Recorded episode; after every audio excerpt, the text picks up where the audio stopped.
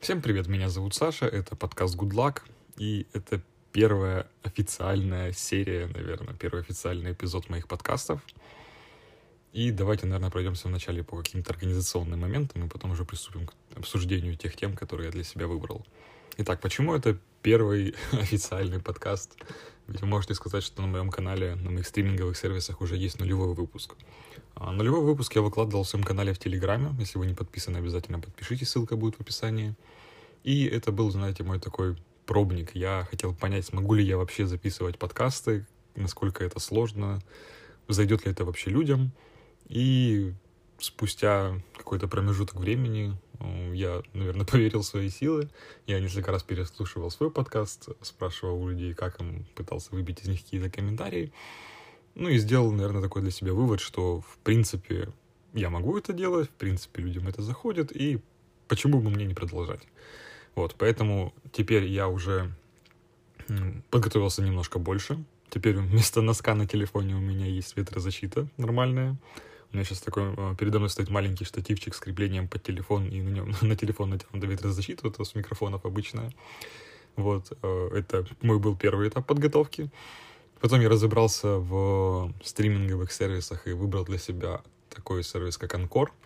Это такая ПОшка на телефон и ПК, которая позволяет вам записывать подкасты, сразу же их обрабатывать, на, монтировать на телефоне и выкладывая на сам Анкор, вы, получается, сразу же выкладываете свой подкаст на другие стриминговые сервисы. Вернее, Анкор делает это за вас.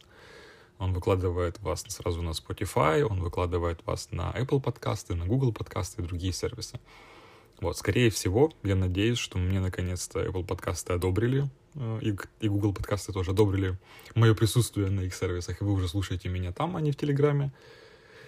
Вот, и, наверное, это все из таких суперорганизационных моментов. Еще хотелось бы сказать, что у моего подкаста, в принципе, как у моего YouTube-канала, не будет какой-то конкретной темы.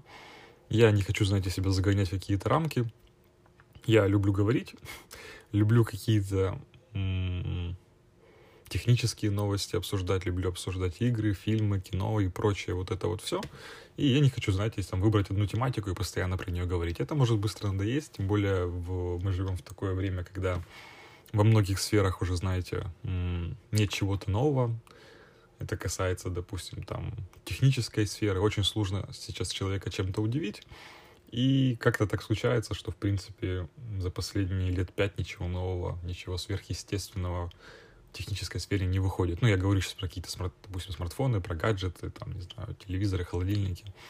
Вот. Нет такого чего-то вау, чтобы прям хотелось обсуждать. Поэтому я не буду загонять себя в рамки, я буду говорить о том, что волнует меня, о том, какие новости, не знаю, запали мне в душу, про какие-то игры, возможно, и так далее. Окей. Я буду стараться записывать подкаст примерно раз в месяц. Это не, он станет таким, знаете, дополнением к моим видео. Это то, о чем я не буду говорить в видео, но хочу об этом поговорить, это будет появляться вот в подкастах. Если тем будет, тема будет набираться раньше, я для себя введу в заметках, знаете, такой маленький м- блокнотик завел себе, где я пишу всякие темы для подкастов. Если там темы будут набираться раньше, чем за месяц, вы будете там слышать два раза, подкаст два раза в месяц. Окей, м- давайте уже приступим, и так слишком какая-то большая вводная вышла. Начну, наверное, со своей боли. Я в прошлом подкасте рассказывал о том, что купил себе айфон одиннадцать для того, чтобы снимать видеоблог на студии. И, в принципе, не только на студии, всякие проходочки снимать. Я купил себе стабилизатор ди джей ай Osmo Mobile, купил айфон одиннадцать, и я отснял на студии обзор, такой полуобзор, полуопыт использования на наушники Apple AirPods два. И потом, когда я сел за монтаж, у меня вылезло сразу, сразу несколько проблем. Проблемы начались с самого начала, когда я только подключил телефон к своему компьютеру на винде и решил скинуть все эти куча видосов, которые я наснимал, на ПК. Я скидываю видосы, и тут вылетает ошибка «Устройство недостижимо». Я на панике уже там пытаюсь разобраться, начинаю тыкать, там, думаю, окей, это, наверное, винда виновата. Начинаю тыкать винду, там, пытаться понять, может, там, что драйвер криво стал или еще что-то такое, вот, знаете, системное произошло. Вот, не понимаю, что происходит. Пытаюсь дальше тыкать телефон, думаю, может, мало ли там какое-то ограничение стоит, перерыл все эти настройки. Ничего не происходит. Я полчаса, наверное, прокопался во всех этих вот э, настройках, и толку никакого от этого не было. Ну, окей, э, если я не знаю ответа, значит, ответ знает Google. Я начал искать э, какие-то схожие ситуации у людей, и оказалось, что на моем телефоне просто не стояла галочка, банальная галочка, которая м- не позволяла, скажем так, файлам скидываться. Проблема была в следующем. После того, как вышла ай о эс одиннадцать, на iPhone и iPad стали снимать в новом формате. И при переносе на компьютер э, видео конвертируется в совместимый формат. И если размер файла больше там, какого-то определенного значения, то на этапе конвертации происходит зависание и появляется ошибка. Для того, чтобы от этой ошибки избавиться, нужно зайти в настройки фото, там дальше зайти в перенос на Mac или ПК и поставить галочку возле «Переносить оригиналы». Тогда эта проблема исчезнет.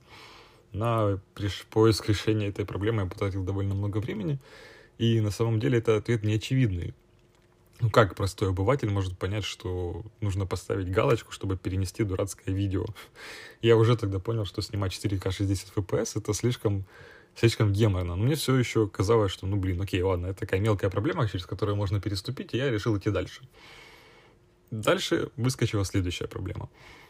Проблема с Adobe Premiere. Как оказалось, Adobe Premiere просто не умеет работать с эф пи эс большим. То есть, даже, не, даже не с большим эф пи эс, а с прогрессирующим эф пи эс. Что такое прогрессирующий эф пи эс? Представим себе ситуацию, когда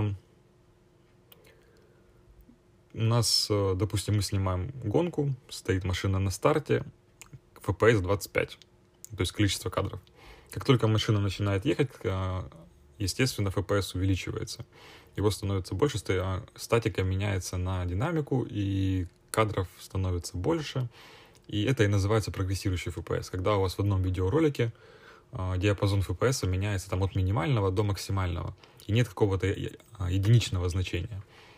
Но, как оказалось, Adobe Premiere не умеет с таким работать, он умеет работать только с, только с э, эф пи эс постоянным, и это была моя следующая проблема. Я тоже пока разобрался, что происходит, там как бы по ошибке не особо было понятно, ты закидываешь эти ролики, выбивается ошибка, и непонятно, вернее, даже не так. Там проблема была не в ошибке, я уже немного гоню, это давно слишком было. Проблема была в следующем, что происходил рассинхрон аудио и видео. То есть вы загружаете видеоролик, и у вас аудио начинает отставать от видеоряда. Происходит это потому, что количество кадров увеличивается, и, естественно, видеоролик растягивается. То есть при постоянном количестве кадров, допустим, двадцать пять эф пи эс, он замеряет его по первому кадру, там, по первым нескольким кадрам. И дальше у вас становится шестьдесят эф пи эс, к примеру, и вот этот диапазон, разница между этими кадрами, на эту разницу увеличивается ваш видеоряд. И даже при сохранении ничего не изменяется. И тут я понял, что Adobe — это полная хрень, что, блин, ну, решение, конечно, есть. Решение этой проблемы банально в том, что нужно переконвертировать э, видео в постоянный эф пи эс. Ну, блин, э, двадцать первый век на дворе. Казалось бы, почему не научить программу работать с переменным эф пи эс? Я думаю, сейчас не только айфон одиннадцать снимает в таком вот формате, и другие есть устройства, которые так снимают. Непонятно мне, короче, как, почему Adobe это не сделает. Но окей, я решил не конвертировать, я просто залил на видосы на iMac и монтирую в iMovie. Банально, не знаю, я когда я домонтирую этот видеоролик, ой, сложно, конечно, это все, пока разберешься с каждой вот такой мелочи. И вообще, после того, как я начал, решил для себя снимать видео на YouTube, повылазило очень много проблем.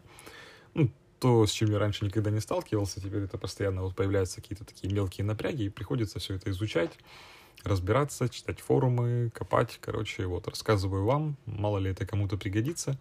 Ну, и думаю, насчет скидывания видосов на ПК, если у вас выскакивает ошибка «Устройство недостижимо», теперь вы знаете, что делать. Достаточно просто поставить галочку. С Adobe, конечно, не все работают, но на всякий случай вы должны об этом знать. Возможно, вам когда-нибудь эта информация пригодится. Adobe зло. Возможно, когда-нибудь я перейду полностью на Apple экосистему и буду пользоваться ПО от Apple. Я знаю, там есть несколько программулек, которые прям зачетные, и с, которых таких проблем, с которыми таких проблем не будет. Окей, идем дальше. Недавно я выезжал в Днепр по рабочим моментам, и я наконец-то смог затестить ночной режим съемки айфон одиннадцать. И я скажу вам, это довольно круто. В моем телеграм-канале есть две фотографии, вы можете посмотреть на них. Одна фотография снята без ночного режима, другая фотография снята с ночным режимом. Работает эта штука очень интересно, я, конечно, еще не вникал в технические особенности, но, как я понимаю, в самом телефоне сама система использует стабилизатор телефона и выдержку. То есть вы выставляете выдержку, вернее, она выставляется автоматически, можно выставлять вручную, к примеру, пять секунд, и происходит выдержка, и она одновременно и выдерживает кадр, и одновременно включается стабилизатор, который стабилизирует картинку. В общем, в нормальных условиях, когда у вас нормальный цифровой фотоаппарат, вы должны ставить фотоаппарат на штатив для того, чтобы не было трясучки. Здесь в айфон одиннадцать, походу, используется стабилизатор, который стабилизирует кадр и одновременно э, включает выдержку и фотографирует, грубо говоря.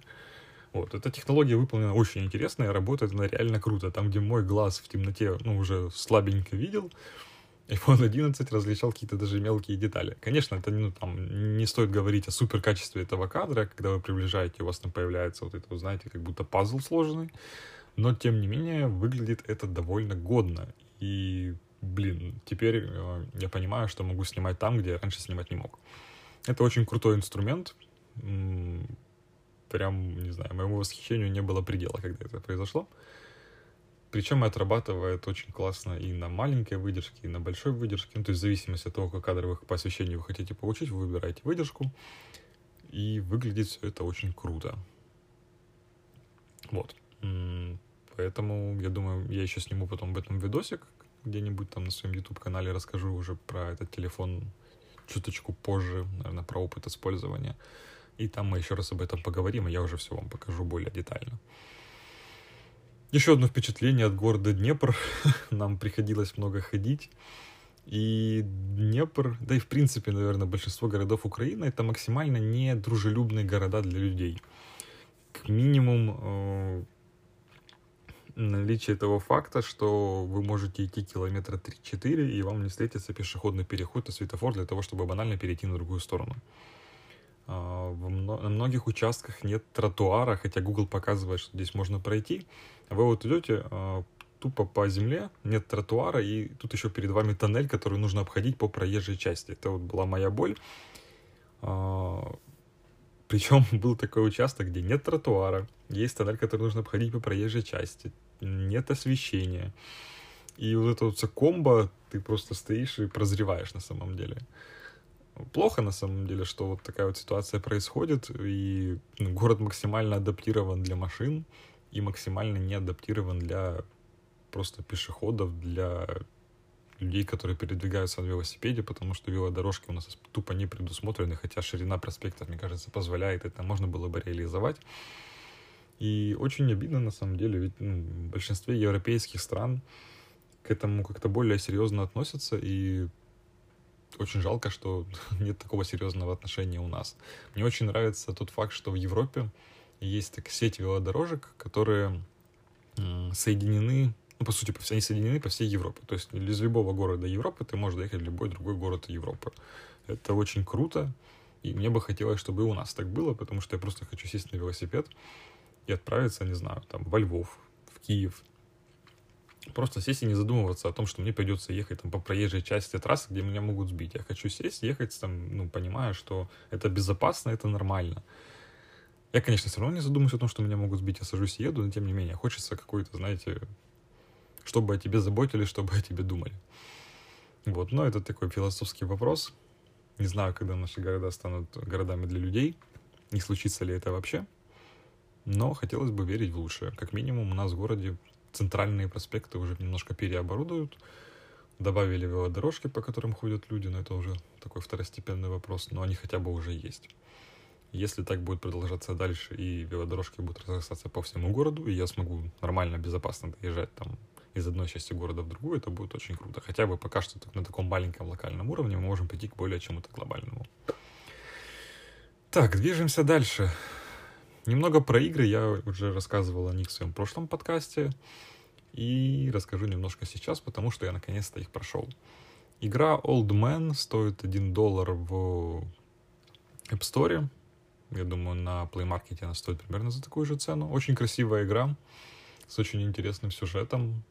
Игра рассказывает нам про старика, который отправляется в путешествие, и по ходу своего путешествия он оказывается в местах, которые связаны с его прошлым. Нам раскрывается его история, которая довольно очень милая и интересная. И плюс механика игры, то, как вы взаимодействуете с окружающим миром, очень, так знаете, немножко поражает, что ли. Я никогда такого не видел. Суть игры в том, что вы помогаете нашему персонажу передвигаться по каким-то холмам, домам, горам, буквально вытягивая их.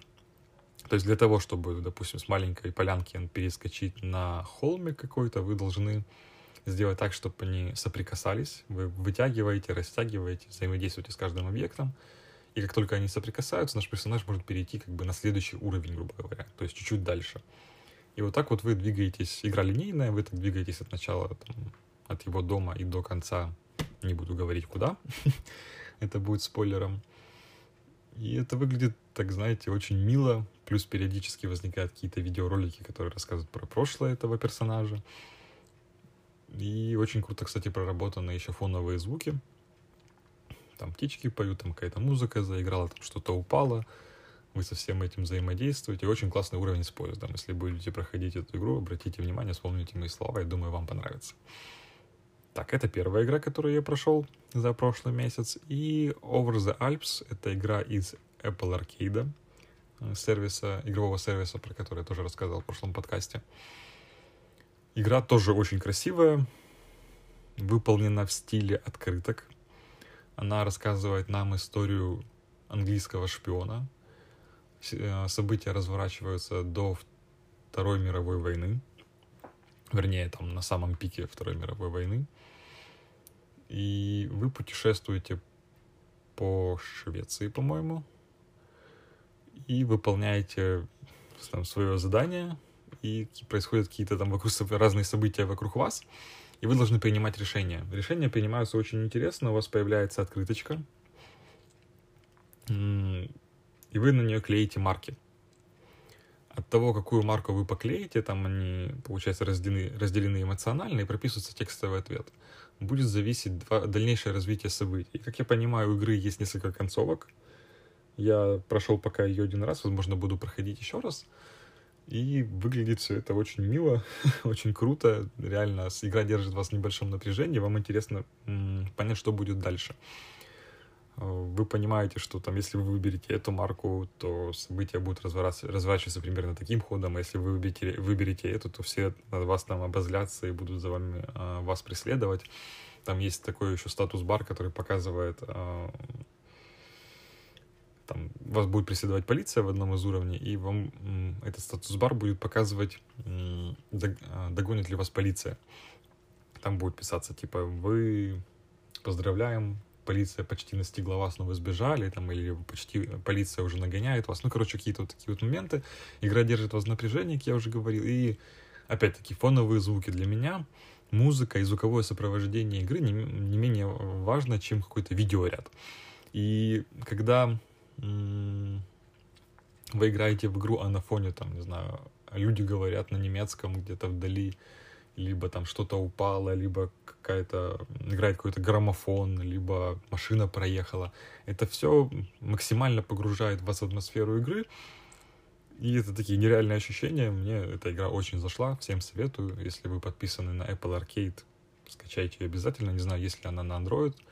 Если вы не подписаны на Apple Arcade, помните, что Apple дает месяц подписки бесплатно. Вы можете попробовать этот сервис. Сервис стоит всего пять долларов, как по мне, это небольшая плата. Тем более в текущих условиях карантина, если вам нечем заняться, Apple Arcade — это прям вот, наверное, must-have. Игры там не напряжные, и довольно быстро проходятся. В принципе, на прохождение каждой из этой игры мне понадобилось там, не знаю, наверное, часов пять-шесть игрового времени. Это не так много, можно там за недельку спокойно ее пройти. Продолжаем тему игр. GeForce Now недавно вышел такой стриминговый сервис. Это крутая штука, скажу я вам, особенно если у вас слабенький ПК. В чем идея? Идея в том, чтобы запускать игры с какими-то супер требованиями, которые ваш комп не вывозит, удаленно. То есть вы купили там единоразовую игру, допустим, в Steam, какую-нибудь супермощную, допустим, джи ти эй пять. И ваш комп не позволяет ее запускать, либо он запускается, но с очень большими лагами, и ваш комп перегревается, не вывозит. Но при этом у вас есть нормальное интернет-соединение, вы покупаете подписку на GeForce Now и удаленно на серверах э, этого сервиса запускаете свою игру, и вам, по сути, игра транслируется уже на ваш компьютер как кино. На этом сервисе минимальная задержка. И это вот будущее на самом деле. Я могу на своем каком-нибудь слабеньком ноуте, либо там даже на, блин, как называются эти ноуты, которые созданы чисто для интернет-серфинга, нетбук его, или даже на своем нетбуке играть там в джи ти эй пять, грубо говоря. Это очень крутой сервис, и другие разработчики, другие крупные игроки на рынке понимают, что это прорывной сервис. Тот же Google Stadia — это аналогичный стриминговый сервис, который имеет кучу минусов. Как минимум, это большая задержка, и как максимум вы должны покупать э, отдельно игру. То есть, если игра у вас уже куплена в Steam, вы не сможете запустить ее на Google Stadia. Вам придется еще раз ее покупать, и покупать, во-первых, подписку на Google Stadia, и покупать еще игру. Это минус. И не факт, что игра будет нормально работать, потому что игру нужно еще адаптировать для этого сервиса. В GeForce Now подошли по-другому, подошли более серьезно и правильно, и мне кажется, у этого сервиса есть будущее. Но вернемся к тому, что его подавляют. Некоторые игры, игровые разработчики говорят, что GeForce Now без, без спроса взяли их игры, что они должны платить им какие-то деньги за то, что эти игры транслируются на их сервисе, но... это реально похоже, знаете, на то, что сервис хотят загубить, потому что кому-то он мешает. Кому-то мешает он развиваться и зарабатывать. Вернее, даже больше зарабатывать, чем развиваться. Это очень странное заявление, потому что GeForce Now не берет чужие игры. Они просто предоставляют площадку, грубо говоря, они дают свой компьютер другим пользователям. То есть я покупаю не игры на GeForce Now, я покупаю подписку, игра у меня уже куплена, и я запускаю эту игру не на своем компьютере, а на компьютере, который находится, не знаю, где-нибудь там в Мексике. Вот, и играю в ее. Ну, то есть эти какие-то странные наезды на GeForce Now говорят нам о том, что сервис тупо хотят подавить. И это реально становится такой прорывной штукой, которая позволяет вам пользоваться мощностью других устройств, не своего, вам, вам реально не хватает денег, но вы хотите, для, для того, чтобы обновить компьютер, но вы хотите использовать компьютер с максимальной мощностью, вы платите за подписку и можете этим пользоваться. Это круто. Будет круто, если они еще сделают поддержку каких-то там требовательного программного обеспечения. К примеру, там ТОПО, которое работает с всякими три дэ-моделями, возможно, это можно будет как-то реализовать удаленно. Возможно, и для монтажа видео было бы неплохо, потому что если какие-то у вас крупные проекты, а комп не вывозит, но вам нужно это сделать, было бы круто, там, знаете, использовать дополнительные мощности другого компьютера. Вот, я бы готов был бы платить за вот такие вот, за такую вот подписку для того, чтобы использовать, не знаю, ПО и игры по максимуму. Окей. Я считаю, что у этого сервиса есть будущее, но, к сожалению, я не знаю почему, я не смог его запустить. То ли это какой-то баг, то ли еще что-то, но я смотрел, как это работает, и, в принципе, отзывы остаются положительные. Особенно мне порадовало, что задержка минимальная, это то, что нужно в играх. Будем надеяться, что этот сервис будет развиваться и дальше, и я надеюсь, когда-нибудь обязательно его попробую. Надо будет разобраться, в чем проблема, может быть, там я что-то гоню и не так делаю. Окей. Не ради хайпа, а потому что это важная тема — коронавирус. Не буду затрагивать какие-то, знаете, такие наболевшие штуки, поговорим просто, к чему это все привело. немножко в, с точки зрения технического мира. И не буду сеять панику, не буду разбирать, что такое коронавирус, как это все устроено, как избежать. Вы все это и так без меня знаете. В сети ходит, ходит куча новостей, куча фейков. Старайтесь проверять информацию, старайтесь не вестись на какие-то разводники. Проверяйте только какие-то... Ищите первоисточники, потому что во всей этой панике важно оставаться, знаете, не, не набивать свой карман гречкой, а оставаться больше в здравом уме. Потому что чем больше информация управляет вами, тем хуже это влияет на все ваше окружение. Поэтому давайте держать голову в чистоте, вернее, наши мысли, и адекватно реагировать на ситуацию. Но не забываем про банальные меры предосторожности. Моем руки, пользуемся антисептиками, не трогаем наши слизистые оболочки. Окей. О чем же я хочу поговорить? Большинство компаний уже отменили свои какие-то выставки, показы и прочее, и не обошло это компанию Apple. Apple заявила, что мартовская презентация, она отменяется, и они тихонечко, вот буквально вчера, вывалили свои новые продукты. Это iPad Pro они вывалили, вывалили новую клавиатуру для iPad Pro, iMac Mini и MacBook Air. Но также они заявили, что дабл ю дабл ю ди си двадцатого года переносится на онлайн. То есть они сказали, что у нас будет новый формат, и теперь в онлайне любой человек в мире сможет посмотреть эту презентацию. А я так понимаю, что для разработчиков там будет какой-то отдельный вход. Они смогут даже затестить будущие версии iOS, iPadOS, macOS, watchOS и tvOS. Как это все будет проходить, в каком формате, на каком сервисе, Apple еще не раскрывает, но я уверен, что это будет очень круто. Это, во-первых, это делает Apple, а все, что делает Apple, выглядит круто. И думаю, нам даже придумают какое-то взаимодействие, мы сможем, не знаю, там пообщаться тоже, как обычный пользователь, сможем пообщаться с другими людьми, возможно, будут какие-то чаты, либо какие-то комнаты. В общем, очень интересно. Возможно, они вообще сделают Air-презентацию, что было бы очень круто, если бы я взял свой смартфон и мог бы в режиме дополненной реальности походить по площадке, потыкать там, не знаю, на планшет, посмотреть, как это работает, покрутить в руках э, какие-то новые устройства, и все это в виртуальном режиме. Блин, это было бы нереально круто. Я только сейчас об этом подумал. Прям вот вау. Будем надеяться, что так это и будет. Apple, надеюсь, вы меня слышите. Посмотрим, как это будет, в общем, в будущем. И также Apple объявила, что она передаст местным организациям в Сан-Хосе один миллион долларов США для компенсации убытка в связи с переходом, переводом конференции на онлайн-формат. Это довольно большие деньги. И интересно, реально ли это, это такие убытки, это сумма убыток Сан-Хосе от того, что презентации не будет. Вот. Но, тем не менее, Apple сделала такой, наверное, жест милосердия. Вообще, с коронавирусом сейчас в мире творится полная ахинея. Но очень радует, что компании быстро адаптируются и все равно не отменяют свои презентации, не отменяют какие-то мероприятия, не отменяют выпуск новых продуктов. Жизнь продолжается, и хочется, чтобы, знаете, не было вот этой вот паники, потому что ну, эмоциональное здоровье очень важно. Я недавно слышал ситуацию о том, что какая-то женщина умирала, у нее было подозрение на коронавирус, и она умерла не от коронавируса, а от паники. Так что держите, еще раз повторюсь, свой разум чистым, не поддавайтесь панике, проверяйте новости, мойте руки и все вот это вот. Двигаемся дальше. Давайте еще немножко про коронавирус. В сети появился очень классный проект, который называется Folding@home. В чем суть проекта? Folding@home — это, знаете, такой...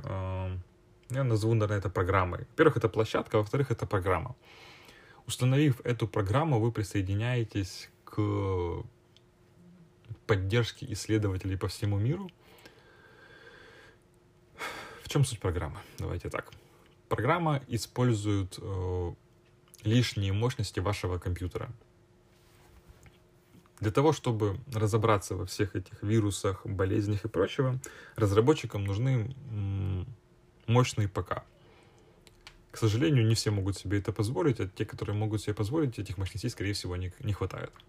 Программка Folding Home позволяет э, использовать ваши неиспользуемые мощности для изучения этих вирусов. Присоединиться к этому проекту может каждый, банально просто скачав эту программку на свой компьютер.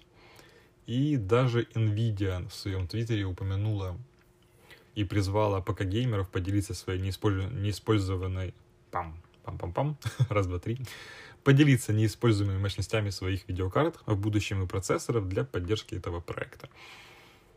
И, кстати, в Нидерландах группа ученых уже, по идее, разработала вакцину от коронавируса, которую будут еще тестировать в ближайшие месяцы. И, возможно, они работали благодаря этой программе и поддержке людей по всему миру.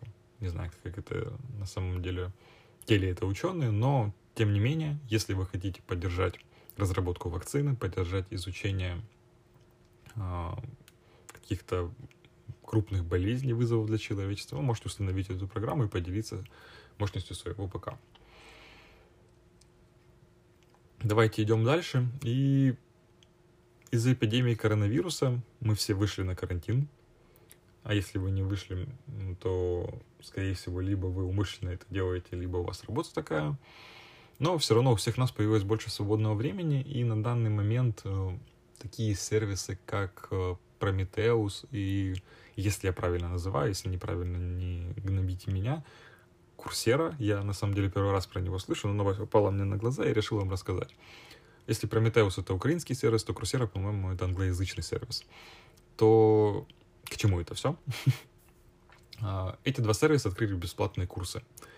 Из-за того, что у нас появилось больше свободного времени, мы можем больше времени уделять саморазвитию, каким-то тем штукам, которые мы постоянно откладывали, знаете, там, вот мы скачали какой-то курс и думаем, а, блин, потом, ну, потом посмотрю обязательно, да, я уверен, что я это сделаю, и постоянно мы не находили время, мы на что-то отвлекались, работа, дети, учеба, вот это вот все, то теперь пришло время заняться саморазвитием, на мой взгляд, потому что Ну, глупо тратить это время на просто, не знаю, что-то, что, о чем потом вы пожалеете, скорее всего. Сейчас у нас есть там стабильно две недели, которые мы можем потратить на саморазвитие. Поэтому заходите на сервисы, посмотрите какие-то курсы. Я для себя там нашел несколько прикольных курсов, которые обязательно посмотрю. Там есть и по программированию, есть и по английскому языку, есть и по дизайну, и по бухгалтерскому учету. Вот это вот все.